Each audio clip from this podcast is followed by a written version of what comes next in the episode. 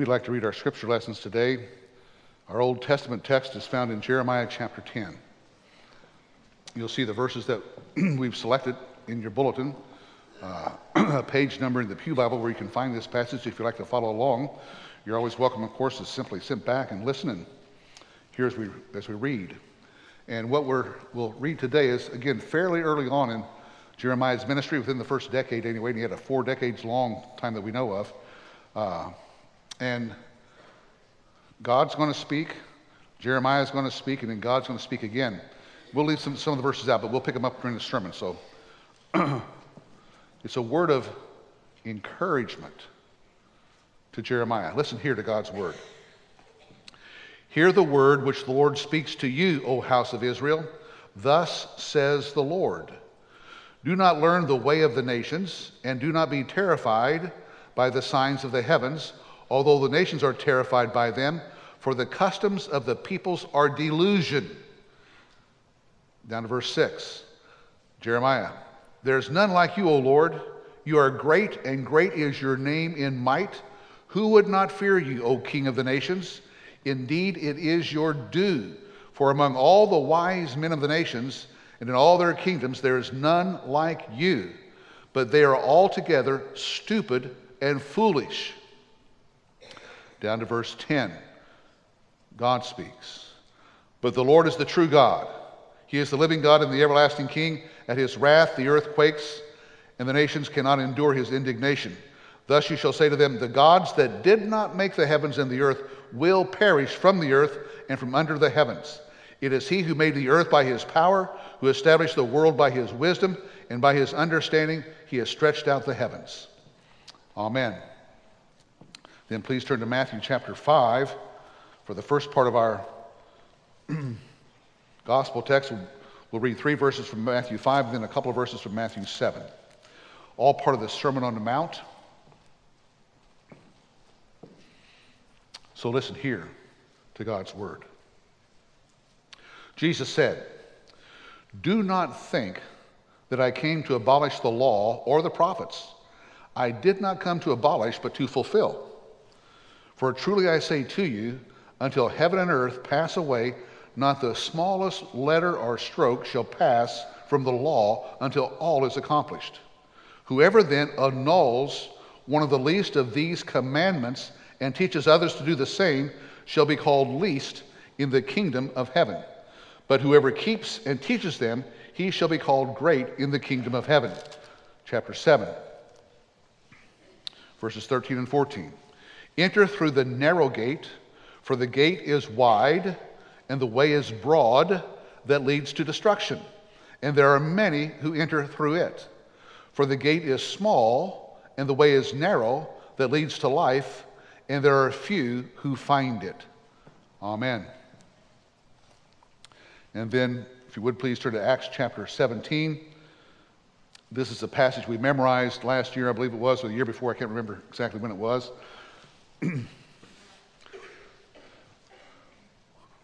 Acts 17, 22 through 34. It's Paul at the Mars Hill, the Areopagus speech. Listen here again to God's word. So Paul stood in the midst of the Areopagus and said, Men of Athens, I observe that you are very religious in all respects. For while I was passing through and examining the objects of your worship, I also found an altar with this inscription to an unknown God. Therefore, what you worship in ignorance, this I proclaim to you. The God who made the world and all things in it, since he is Lord of heaven and earth, does not dwell in temples made with hands nor is he served by human hands as though he needed anything, since he himself gives, gives to all people life and breath and all things. And he made from one man every nation of mankind to live on all the face of the earth, having determined their appointed times and the boundaries of their habitation, that they would seek God, if perhaps they might grope for him and find him, though he is not far from each one of us. For in him we live and move and exist, as even some of your own poets have said, for we also are his children. Being then the children of God, we ought not to think that the divine nature is like gold or silver or stone, an image formed by the art and thought of man. Therefore, having overlooked the times of ignorance, God is now declaring to men that all people everywhere should repent, because he has fixed a day in which he will judge the world in righteousness through a man whom he has appointed, having furnished proof to all men by raising him from the dead. Now, when they heard of the resurrection of the dead, some began to sneer, but others said, We shall hear you again concerning this. So Paul went out from their midst, but some men joined him and believed, among whom were also Dionysius the Areopagite and a woman named Damaris and others with them. Amen. We'll take just a few moments to bow our heads and silently meditate upon God's word, which we've read. Well, Father, we come in Jesus' name and we call upon you to help us. We want to hear your word preached. We want to receive your word as the living word that comes and works in our hearts and lives in a powerful, redemptive, sanctifying way. Oh Lord, we need you. we cannot do any of this on our own. Open our eyes, open our ears, open our mouths. Let us be faithful servants of yours. We ask this through Christ Jesus, our Savior and the Lord of all. Amen. We've spent a lot of time on the last 40 years of the nation of Israel or Judah before the Babylonian captivity. We've, uh, out of the last two years, we've had at least six months, if not more, of preaching through Second Chronicles, the end of Second Chronicles, and parts of Jeremiah here. And quite frankly, it's dismal reading, right? It's been tough. Uh, it's been tough for me. That's hard stuff because they go from bad to worse. About the time you start getting hope for them, they, they go and do worse things yet. And uh, it's a society and a culture in steep decline. They're morally unrestrained. They're walking away from God while using the name of God. Uh, it sounds a lot like us. That's part of what attracted it to me. I used to have a bumper sticker on my car. Remember that yellow bumper sticker with red letters, I think? It said, God's law or chaos. And they were rapidly walking away from God, just like we are, and chaos ensued, and destruction and judgment. And so we're finishing up Jeremiah today. Hallelujah. During the summer, we're going to preach through Hebrews. 13 chapters, 13 weeks. Seems sort of easy, doesn't it? So we're going to shift gears. But we got to finish up Jeremiah, or our, our, thoughts about Jeremiah. And I don't know if that burden will lift from my heart, but like I said, I, I always think Jeremiah is a, a classic example of the very kind of times through which we're living ourselves. Now, Jeremiah, he lived and ministered faithfully for 40 plus years in the type of society I've just described. he was faithful to God's revelation and to God's truth. He didn't waver. He didn't go any other place. That's where he stayed. That was where he was committed to. Uh, it cost him a lot. It cost him his standing in his community among the priests and other folks. He was not a, recognized as a worthy person. He was castigated. It cost him in terms of his family relations. His own parents and brothers and sisters did not uh, want to acknowledge him, would not have relations with him. He was the object of persecution. He was imprisoned, threatened with death. Now, he had a difficult time coping with some of this. As it went on, we, we've read already, well, last week I think we did chapter 12, and we've done chapter 20, where Jeremiah just got fed up. He said, God, what's going on? How can this be? I know who you are. I see what's going on. And this is not the way it's supposed to be. Now, if you've never felt like that, you've never really lived. You've never really believed.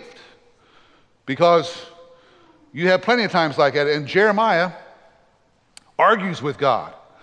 But he argues with God. He doesn't go out and talk against God. He argues with God. Says, Help me. He's sort of like Job, right? Nothing wrong with arguing with God. Just don't cast aspersions on him.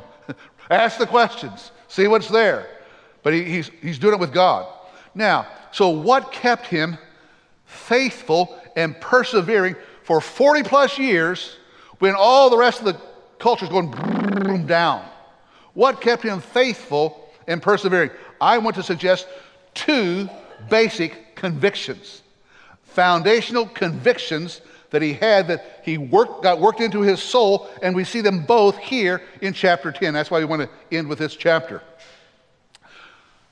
Conviction number one God, the God of the Bible, God is the only creator there is.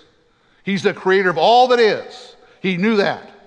And the second conviction he had is that God is the only king there is. That ultimately, when all authority goes back, the top of rung of all authority is God. And all delegates down from there. So all authority is under God. God is the king of all. He had those two great convictions. If, he says, if he's the king, it means he's all powerful, etc. Now, chapter 10, like I said, is fairly early on in his ministry, and it shows how these two convictions became foundational for him. So God speaks to him and says very clearly, He says, Do not learn the way of the nations. Now, what does that mean and what does that not mean when it says, do not learn the way of the nations? Well, it doesn't mean don't learn about the ways of the nations because you can't help but learn the ways of the nations because you're alive. And that's just part of the, the, the fabric of society, part of the, the, the moral and knowledgeable uh, wallpaper around you. It's just part of what's, you're going to know what the ways of the nations are. What he says, don't learn the way of the nations to him. He says, don't learn the way of the nations so that you can follow the ways of the nations. Okay? You can be aware of them, know of all what they say, but say, well, hold on, but I'm not going there. I refuse to do that. And that's where Jeremiah was. That's where we should be too, by the way.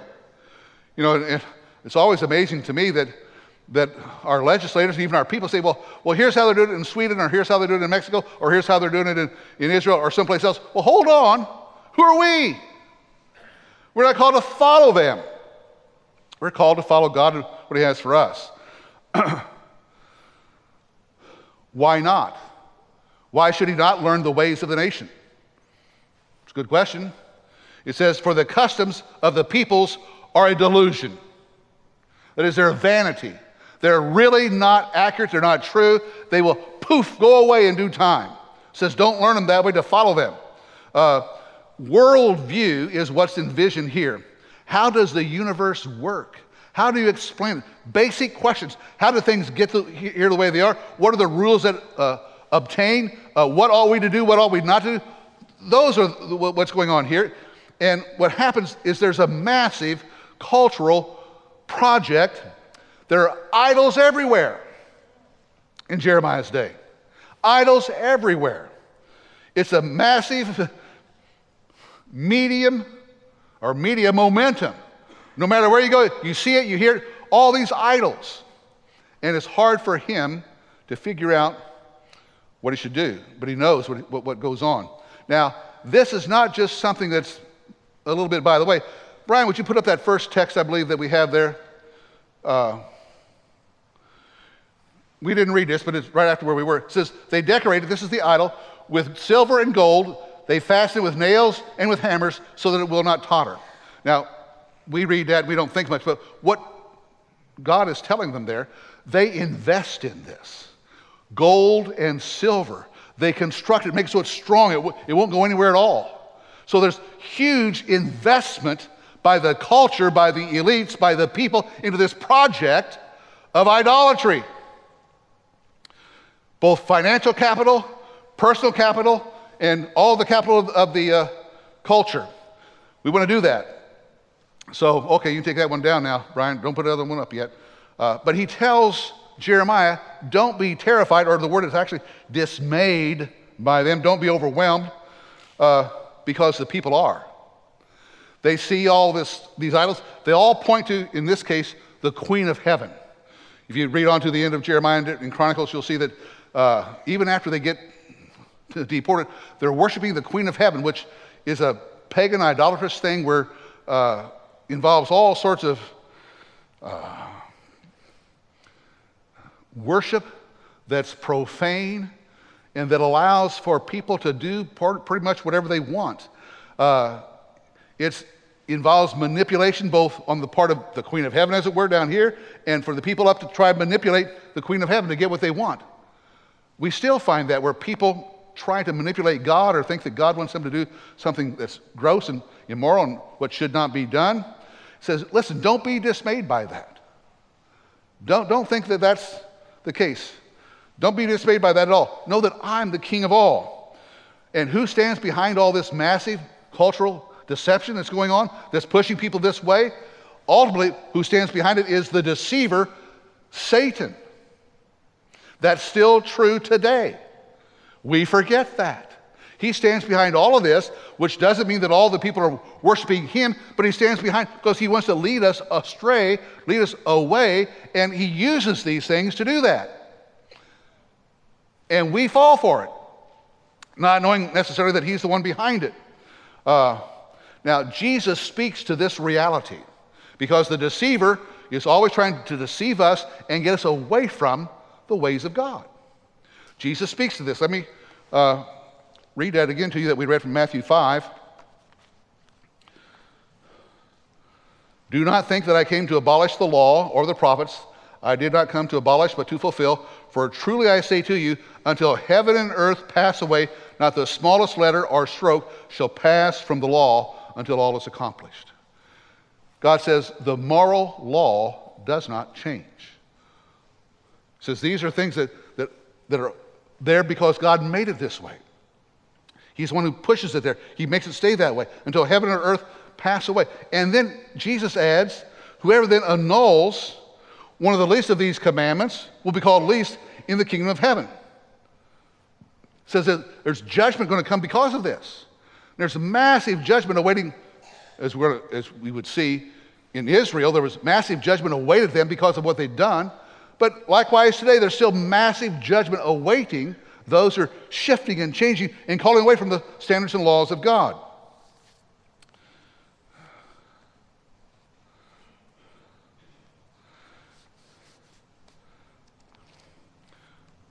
What I think we don't appreciate, as we should,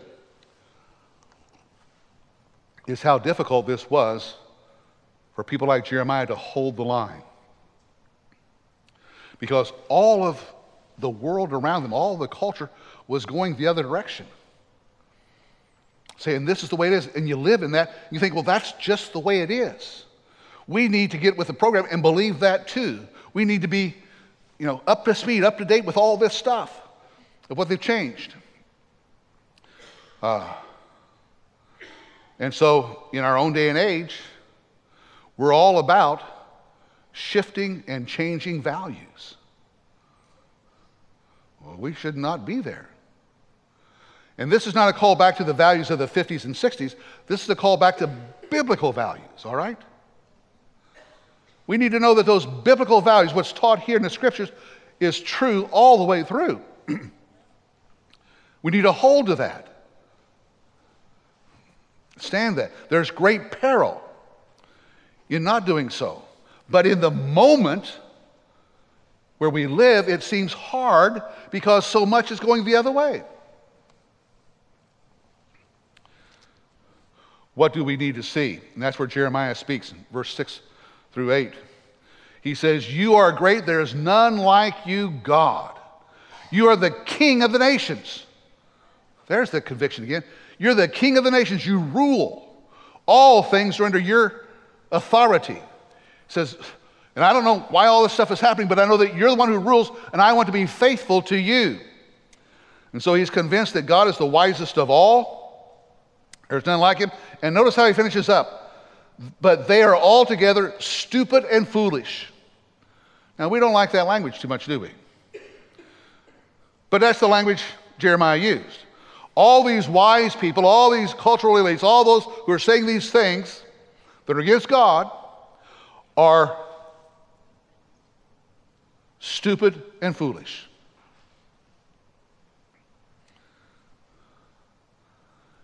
Did you ever consider what Paul said on Mars Hill? We read that this morning.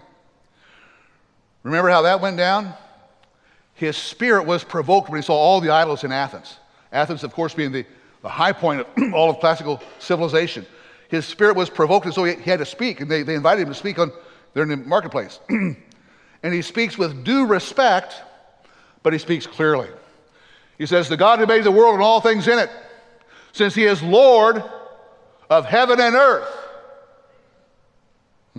he does not dwell in temples made with hands, nor is he served by human hands as though he needed anything. And it goes on and tells how God is the Lord of all. It says the nations, he made them all from one man, that is Adam. All came from him, and he's the one, he, God, is one who determines their times and boundaries. He does. Paul tells us to them. Now, what's the purpose? He says, well, that, that we should seek God, if perhaps we might grope for him and find him, though he's not far from any one of us.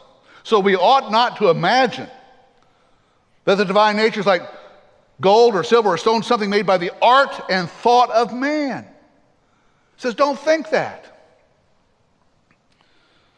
On top of that, he says, God has fixed a, a day in which he will judge the whole world, all men, by a man whom he has appointed by raising and convicted all by raising him from the dead. And they said, Hold on, that's enough. We don't want to hear anymore. okay. But he brings in all the points we've just made. God is great, God is king, God rules over all.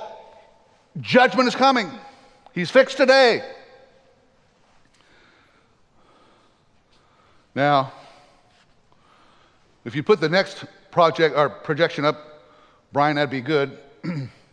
this is from the part we didn't read either. Here's the reality of resources. Beaten silver is brought from Tarshish and gold from Uphaz, the work of a craftsman in the hands of a goldsmith. Violet and purple are their clothing. They are all the work of skillful men. Just leave that there for a while. All the lavish splendor and erudition of culture is brought to bear in this project to change and transform culture. It's not a slipshod project. It's organized, it's funded, it's pushed with regularity, on and on and on, it's pushed. And in our day, the same thing occurs and is occurring. Very smart people are insisting that there's no such thing as a sexual binary. If you think that, you're wrong, they say. And they spend all kinds of money, all kind of resources, all kind of reasoning because they are skillful men to erect this notion that somehow we can get beyond the sexual binary. Do you understand that? That's a major idol in our culture today, and we're all being called to bow down to it. No matter who you are, where you are, you're, you're called to do this in your job and committing places, and you cannot and be faithful to God. You simply cannot. Because God, a creational aspect is He made us male and female, that's it.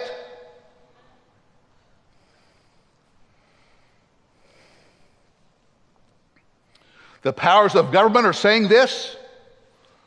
The social movers and shakers Hollywood, the NCAA, the NBA, all that. And it's the work of skillful folk. It's hard to stand against that. It's hard to stand and say, well, hold on. We, no.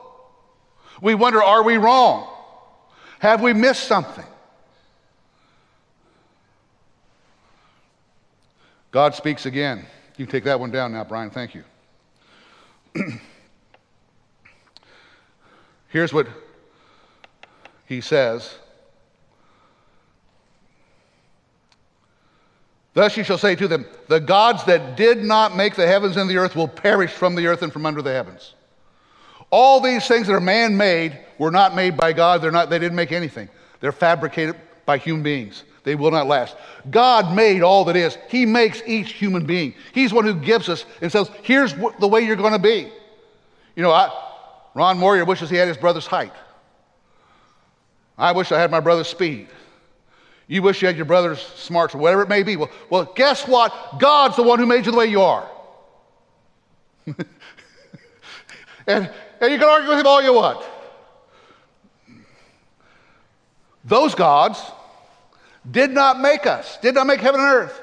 But we're in the process of saying we can make us be whomever we want to be. Baloney. Cannot happen. Now, the earth is firmly established, it will not be moved. We hear that repeatedly in Scripture. Now, put the last uh, projection up, if you would, Brian. This is from chapter 10, verse 5, up earlier than the rest. It says, Do not fear them, for they can do no harm, nor can they do any good. Now, what does that mean? First of all, man, they've done a lot of harm. People have been misled. People, people believe wrong things. People have surgeries. People had behaviors, all things. They've done harm in that sense. That's not what God means here. and they, some would say they've done a lot of good. They, have done this or that. Here, here's what it means what it means is it can't take away from, nor can it add to what God has declared. His word stands firm. They can do all the, what they want, but they can't harm it. They cannot add to it. It stands firm. Here's what it is. We need to know that.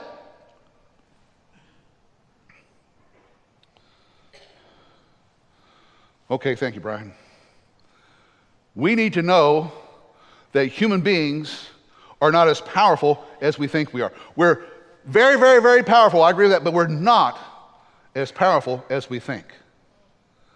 God is more powerful than we think. He's more right than we think.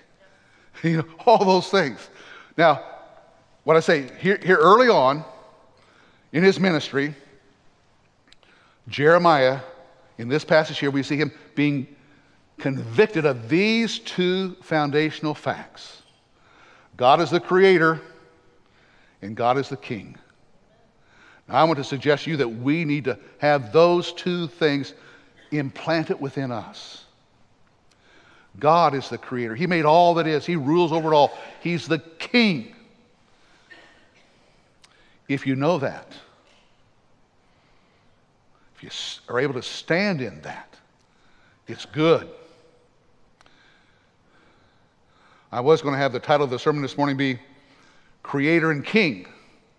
But I said it's customary because you don't want to go with the custom, you want to go with what God has said. And what God said is good, it's right, it's immovable, and we need to get in line with that and ask Him to build our lives on those solid foundational principles. God is the creator, and God still reigns as king. Amen.